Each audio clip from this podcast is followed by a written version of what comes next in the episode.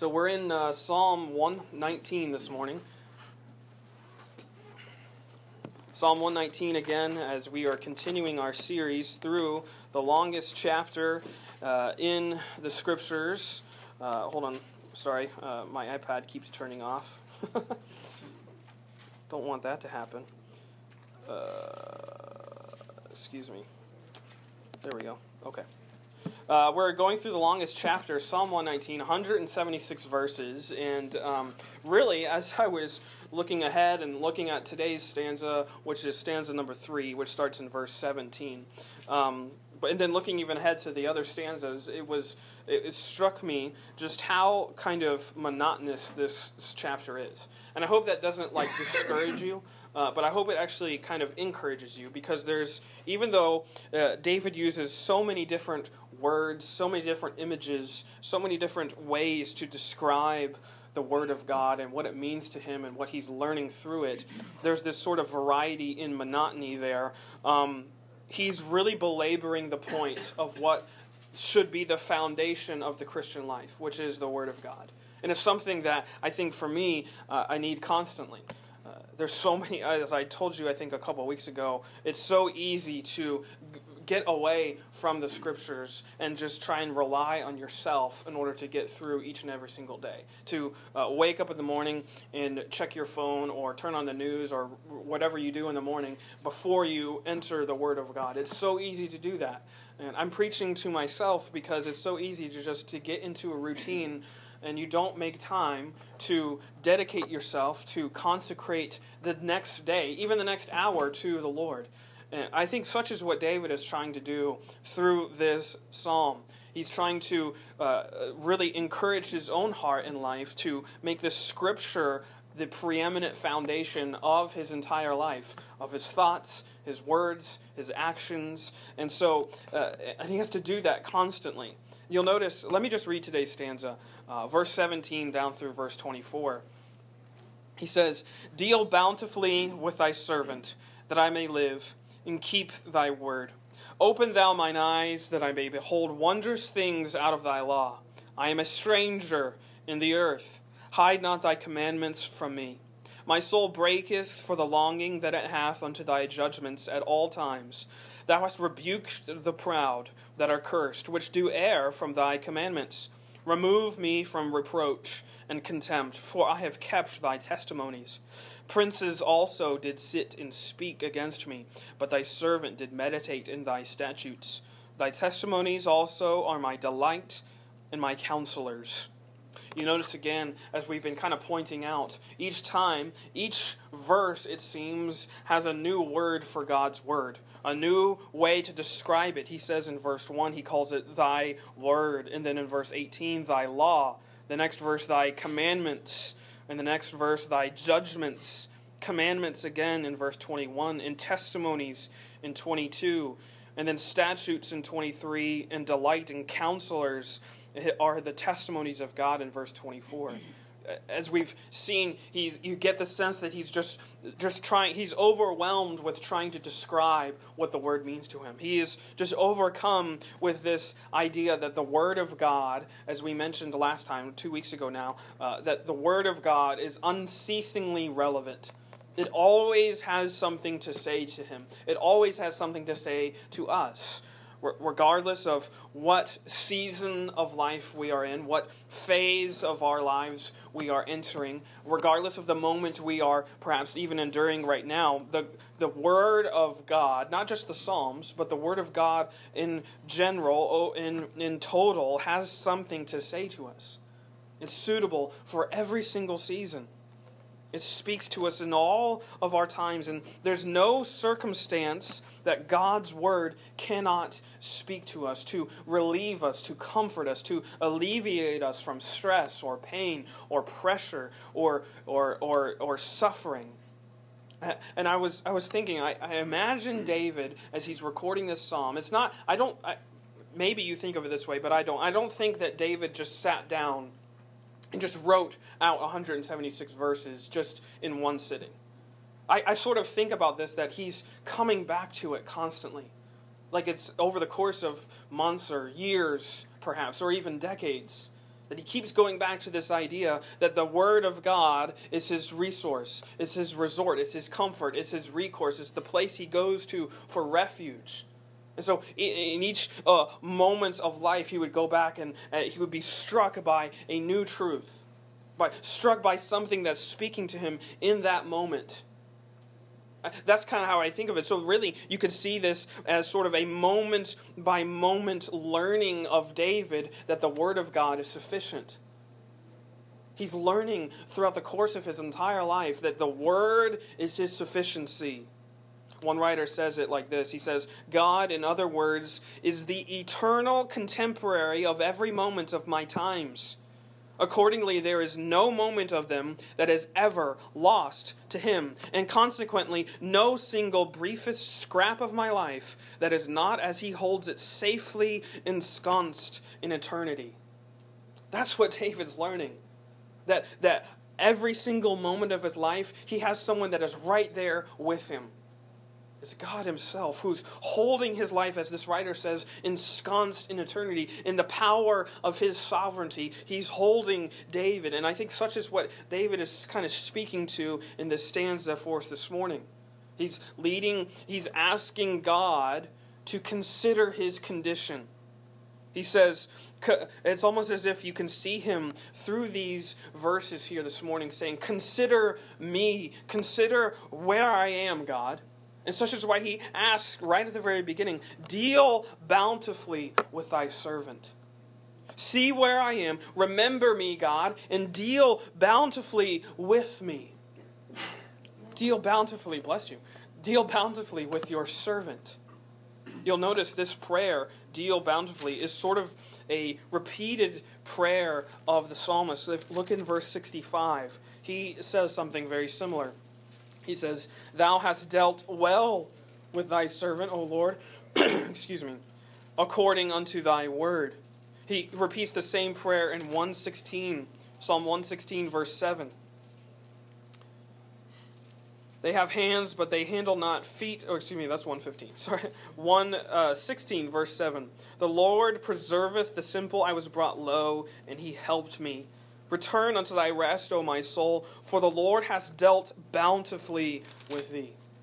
It's a prayer he repeats because he knows that when he prays for the Lord to deal bountifully with him, he is asserting what God has already done. He knows that God has dealt well with him.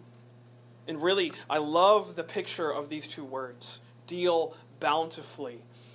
Now, it just doesn't mean an abundance of grace or abundance of mercy or favor. Uh, really, the intent of these words is actually uh, sort of embrace me as if you are a nursing mother weaning an infant.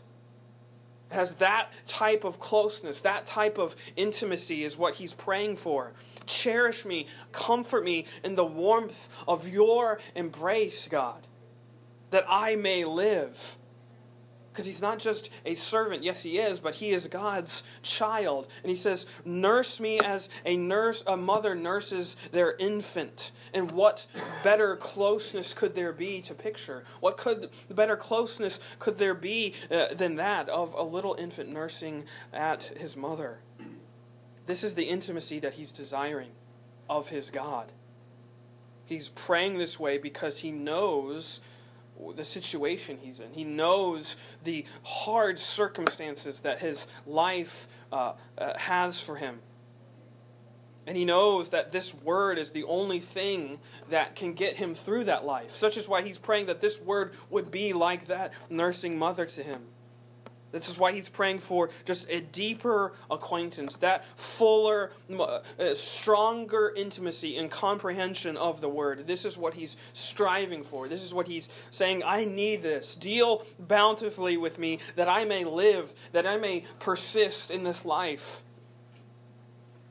one commentator, Charles Bridges, who has an excellent commentary on this chapter, he says, Acquaintance with the Word of God supplies the place of friends and counselors and furnishes light, joy, strength, food, armor, and whatever else he may need on his way homewards.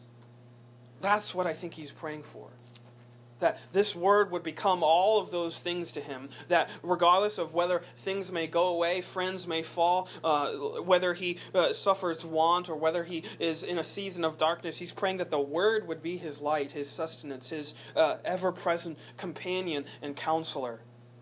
And these are the things which David is clinging to right here in this stanza. And such, I think, is what we should cling to, too, in our lives.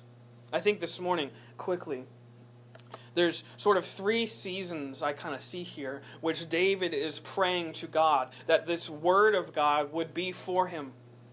It's seasons I think that we all endure, that we all face, that we are all familiar with. So in verses 17 through 19, I really see David praying uh, that God's word would, uh, we, he would see the truth of God's word for his ignorance the truth of God's word for his ignorance. Look again at the, at the stanza. Deal bountifully with thy servant, that I may live and keep thy word. Open thou mine eyes, that I may behold wondrous things out of thy law. I am a stranger in the earth. Hide not thy commandments from me. He prays for God here not to conceal His word, not to keep hidden His will, but to reveal His will. Open thou mine eyes. Hide not thy commandments. Open my eyes so that I may see what you're doing, God. I feel ignorant. I feel confused. I feel uh, in the dark, God. Keep me in your will and open my eyes so that I may see that will. He knows God's commands. He's a man of the word, and yet, even here, he's not sure what God's word means for him in this moment. You see that? He's saying, Open mine eyes and hide not your commandments from me. Don't conceal them. Open my eyes so that I can see them. Open my eyes so I can see what your, what your intentions are, what your word means for me in this moment of life. How often have you prayed that? We know God's word, and yet there's so many times where I can say too that when I'm in a season of confusion or doubt or struggle, it's hard to know how the word of God completely applies to this moment. I know it's true. But sometimes when we have this ignorant feeling like David is, we are often uh, abandoning the word. Because how does the word speak to me? It doesn't, it doesn't talk about my circumstance. There's no verse in the Bible, I, I can't find it, that speaks to my situation. And we're tempted then to sort of cling to something else other than God's word. And you notice that's not what David did. He clings to God's word regardless of what, the way he feels. He feels ignorant, even though he knows that these commands are right and true and good for him, and yet he clings to them all the more. He says, Deal bountifully with thy servant that I may live, and keep thy word. He wants to keep and behold, and he wants to see, uh, see the truth and the relevance and the strength of God's word. This was his resource. This was his source of comfort and relief. And he doesn't abandon God's word. He actually doubles down on the assurance of God's word. He is saying that I'm not going to do what everyone else does. I'm not going to do what even perhaps my heart wants to do. I feel ignorant of, of, of my present situation and circumstance, but I'm going to double down on clinging to the scriptures because I know that they are true. He wants to keep again, behold, understand the word. You know, life's troubling days can often sort of cloud our discernment and acknowledgement of God's involvement in our lives. I don't know if that's true for you, but it's true for me that sometimes uh, the, the troubling seasons of life sort of uh, sort of get in the way, and they can sort of uh, cloud, they can sort of fog the way that we see God's hand in our life. We don't see it, we don't notice it. We don't, and we may not know the reason why uh, we are enduring such a moment of grief, a moment of suffering, a moment of hardship, a moment of confusion, a moment where it seems that everything is going wrong. I wish I could tell you all the things that Natalie has endured this last week. there was every single day, there was something which we had to uh, just throw up our hands and be like, What are you doing, God? We're just dealing with a lot of like red tape stuff with DMVs and such. We don't have to bore you with the details. But regardless, it just felt like every single day there was something in which it went the wrong way. And it's, it's so easy in moments like that to just throw up our hands and be like, I have no idea what you're doing, God, so I'm just going to try and do it on my own. I'm just going to do it my own way. I'm going to do, I don't know what you're doing, God, but I'm just going to go my own way, try and do it uh, how I think best. And we don't know the reason for that. I have no idea why He has brought us through a week of which every single day there was something bad happening. Or we don't know why He brings these things in our lives. But we can and we do know the ultimate purpose for each of our moments, for each of our days, and that is to live and keep God's word. You know that simple hymn, I think it's by Ron Hamilton, Trust and Obey? It's so simple. That's the essence of the Christian life trusting and obeying. And it sounds really simple, but it's the hardest thing to put into practice. Because there's going to be moment after moment in our life where the, the world and the forces of Satan, perhaps, are pushing against us, trying to remove that trust and trying to get us to disobey. That's all he is wanting us to do. We are Christians. If we are sitting in here and believing in the truth of the gospel for us, we are Christians. Which means that Satan can't take away that eternity. But you know what he can do? He can ruin our present. He can ruin our present moment right now. He can't take away your assurance of glory because of the justification you have in Jesus, but He can ruin your sanctification in the present moment by getting you distracted, by getting you to give in to the ignorance that you feel that, God, why are you doing this? He can ruin the present by getting you to not trust and getting you to disobey. But such is what David is praying for. Don't let me do that. Don't let me give in to the ignorance. Uh, deal bountifully with thy servant that I may live, that I may flourish, that I may obey and keep your word. This is the essence of faith.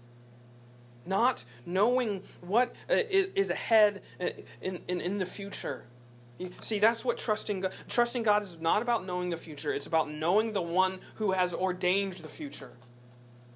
Well, Oswald Chambers, in his famous devotional, he says, Faith never knows where it is being led, but it loves and knows the one who is leading. That's, I think, what David is praying for. He loves the God who's leading him, but he doesn't know where he's being led. God might not explain what He's doing in our seasons of suffering. We may not know why we were given this illness. We may not know why we were given this hardship, this injury, this, this intense moment of grief. And guess what? That's okay. It's not for us to know. Now, that sounds really uh, uh, uh, terse. That sounds really short. That sounds really uh, unapologetic. But this is what it means to be a Christian. We don't have to have a reason why something happens. Uh, the reason why is God. And in this moment, he is either teaching us or reminding us either of A, his sovereignty, or B, his sufficiency, or C, all of the above. He's reminding us that we are not in control of our lives that's something I think that I've been learning more often than not. Yes, even especially through this last week when we were during just silly circumstances. We don't have control as much as we think we do. Probably, actually, it's way far less than we do. When we're given an injury and we're no longer able to play sports the way we do or work the way we love to, or perhaps we're given an illness that debilitates us, I, I think about that in myself. I, I uh, two years ago or so, I suffered a uh, ACL rupture, and I had to have a surgery on my, my left knee. I was a person who would play basketball for hours. I remember I would do that every Wednesday with my friends, just play like three hours a night, just constantly running, going, going, going. Then all of a sudden, sidelined. I haven't really been able to play since then. And I think about just how much that shows you don't have control of your life. I have control of your life. You are not your sovereign. I am your sovereign. You are it's okay to be in this ignorant moment where you think you don't know the way because guess what? God knows the way. He knows the way forward. And he is there always with you. There's this there's this Episcopal priest, his name is Robert Capon, and he uh, he says this wonderful line. He was a he was an eloquent writer, and he says this: the life of faith is simply the constant willingness to trust that there's another hand that holds our life along with us. That's the life of faith. Realizing that, yes, we may uh, be responsible for our life, we may hold our lives very dearly and very closely, but the life of faith realizes that there's someone even better, even more powerful, even stronger who's holding our life along with us. And that's why it's okay to be ignorant. We may not know the next step. We may be uncertain of the next season of life ahead, but guess what we can be certain about? God who is in that next season. We can be certain of that. This is what the gospel tells us. The gospel's cure for ignorance is not sort of a divine illumination in which we are given uh, knowledge of all of God's secret will. Actually, it's just the gracious information that God is our Savior and He's there ahead of us. He is preparing the way forward. We don't know the way forward, but He does. This is God's word for our ignorance. Look quickly in verses 18 through 20. We also have David realizing God's word for his isolation. Look at verse 18 again. I open thou mine eyes, that I behold wondrous things out of thy law. I am a stranger in the earth. Hide not thy commandments from me. My soul breaketh for the longing that it hath unto thy judgments at all times. David here is confessing his pilgrim spirit, you might say. He says, I'm a stranger in the earth. He doesn't feel at home in this world. He doesn't feel like he belongs. He feels like a stranger. He feels like a foreigner, a nomad, a person without a home. He feels alone. I think such is what Christians are. We are all sojourners in this world, in this life. At home, but not at home. Right where we belong, yes, we are here to glorify God and live as an example to the glory and grace of God, but we are also not home because God hasn't remade this world yet. We are part of this world. But even as David here is, is expressing, he, he, he is part of this world, but because of his allegiance to his God, there's a natural antagonistic feeling between the world and us. That's natural. That's normal. This is what it means to be uh, one who is a disciple of Christ, one who is devoted to Christ. As soon as you pledge allegiance to the gospel and to the mission of the gospel, as we learn it from the Word, we cannot feel at home in this world. We are at odds with the world. They uh, have nothing to say to us that can comfort us or make us feel home because we are strangers in this life. Strangers with the world, yes, but even better, we are friends with God. And so, isolation, as David here is kind of expressing, is a natural consequence to allegiance to the Father. It's easy to feel this way. And David is expressing just the feeling that he feels alone, he feels secluded. So alone that he says, My soul breaketh, it aches, it feels crushed under the weight it feels to belong, under the weight it feels to have company, but also under the weight it feels to long after your judgments, he says. It's crushed under this dual weight and I think that speaks to us because it's easy for us to feel alone. I don't know about you if you struggle with loneliness or you struggle with feeling like you're doing this life on your own. But I think really what I see here is two encouragements for our isolation. And one is just the fact that God's gospel connects us to history. It's so easy, I think, for me, um, and, and, perhaps for you too, to uh, to just live in our present current moment in church history. That this is uh, all of the problems that we are facing right now in the church have never been faced before, and that all of these problems are new and they're, they're, they're going to cause a, a, monumental uh, sort of uh, um, breaking of the church, and the church as we know is going to fall and crumble. So the problems the church is facing right now, Paul talks about in the first century.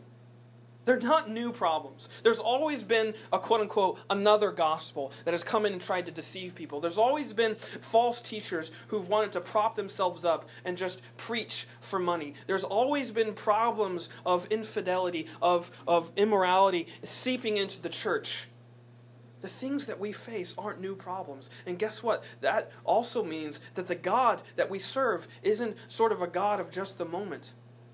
He's a God of the first century Christians, and He's a God of 21st century Christians. And the, the thing is that when we are pledging our allegiance to the gospel, we are aligning ourselves with those people who were serving the church in the first century.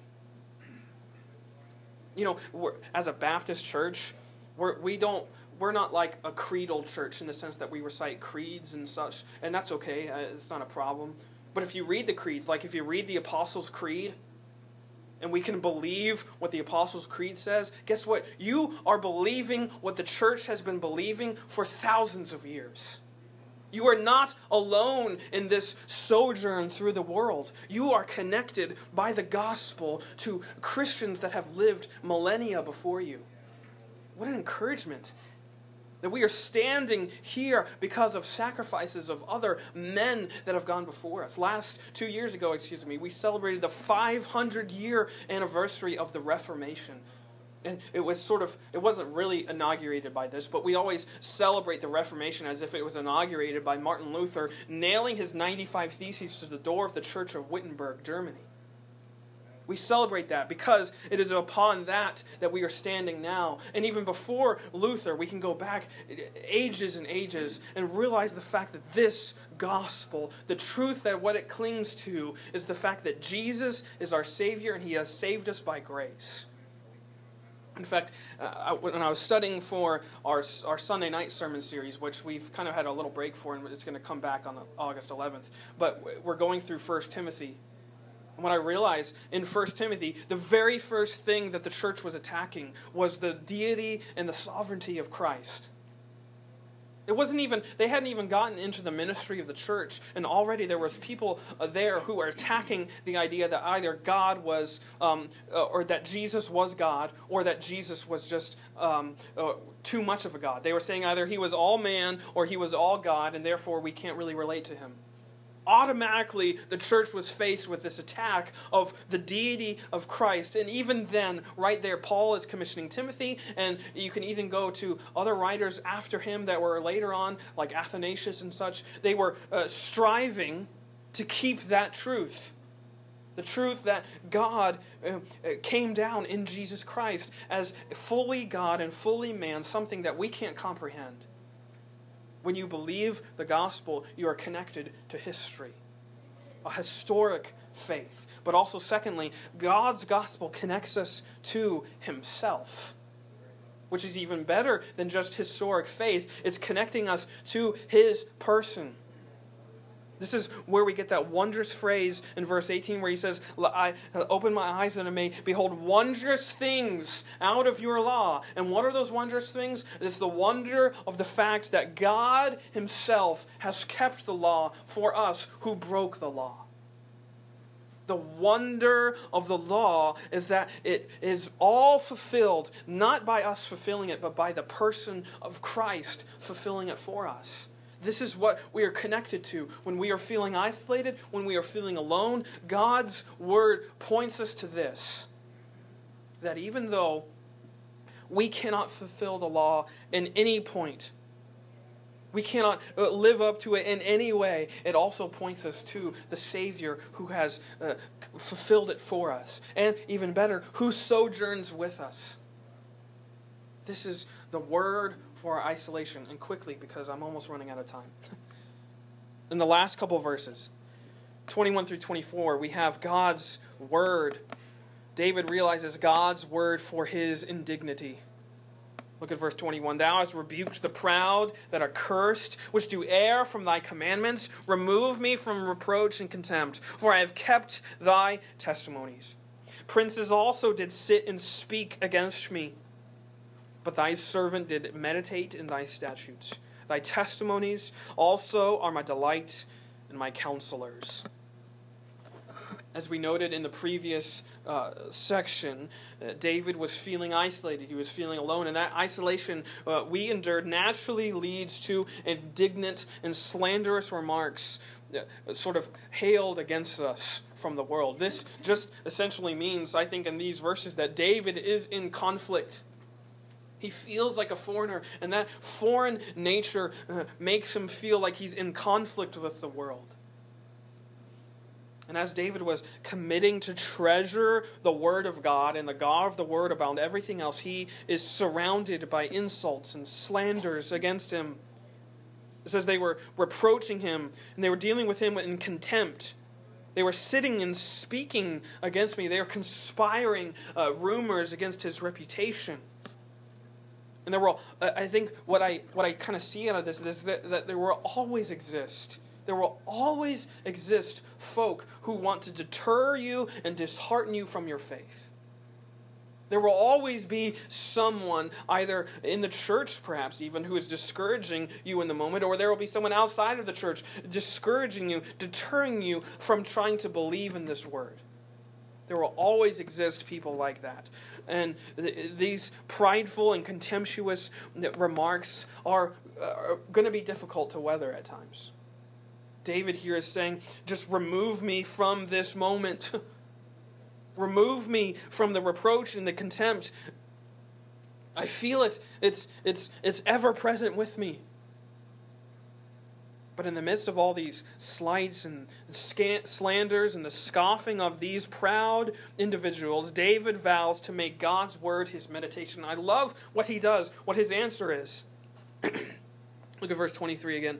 Princes also did sit and speak against me, but thy servant did meditate in thy statutes. Thy testimonies also are my delight and my counselors. He didn't give in to these words. He didn't let these words get him down, but instead he sought to drown out the noise of all the slander with the news of salvation. He thought to, instead of, as, as these prideful men were sitting and conspiring against him, he thought that he would, would be better served to sit in God's words. That's kind of what that word means there, where he says, meditate in thy statutes, sit in them, soak in them. Just sit and be still, and in the silence, consider the words, the statutes, the judgments of God deeply. This is what David's recourse was. Again, as we noted at the beginning, instead of abandoning the word when he was sort of dispirited away from it, here he doubles down on the word. Instead of saying, because of the reproach I've been uh, attacked with, because of my affinity for the word, instead of abandoning it, I'm going to double down on it. I'm okay with that reproach. I'm okay with being treated with contempt if that contempt comes because I'm serving Jesus. He reaffirms his devotion here despite being ridiculed for that devotion. I'm going to meditate. I'm going to sit in these statutes, these testimonies. And as he prayed for at the beginning, that deep, close intimacy, he's going to say here, I want them to be my delight, my counselors. I want these words of God to be my source of direction, my source of joy, my source of sufficiency and sustenance. I want them to be what they are, which is they are everything. He didn't listen to those evil counselors that were outside of him. he listened to the true and the better and the wise counselor that was before him, that was above him, that was actually on his side. That's what he's listening to. He's not listening to the words of the world that try and treat him with indignity, with slanderous remarks, with, with contempt, and with evil. He's considering and sitting in God's truth. God's truth, which says to us, You are mine. He's sitting in that truth. He's making that his counselor. So we can be okay when suffering slander because we know that this world is not ours in the, in, in, in the first place. We don't have to protect it by trying to protect our reputations. We can be okay with being slandered because we know God's word has a better word for us. Not that we are remarkable, but that we are justified and redeemed because of Him. This is the word He's sitting in. This is God's word. It's His word in every single season a season of indignity when He's feeling slandered, a season of isolation when He feels alone, and a season of ignorance when He feels that He doesn't know the way. It's God's word in every season. It's God's word for our season. Let us pray.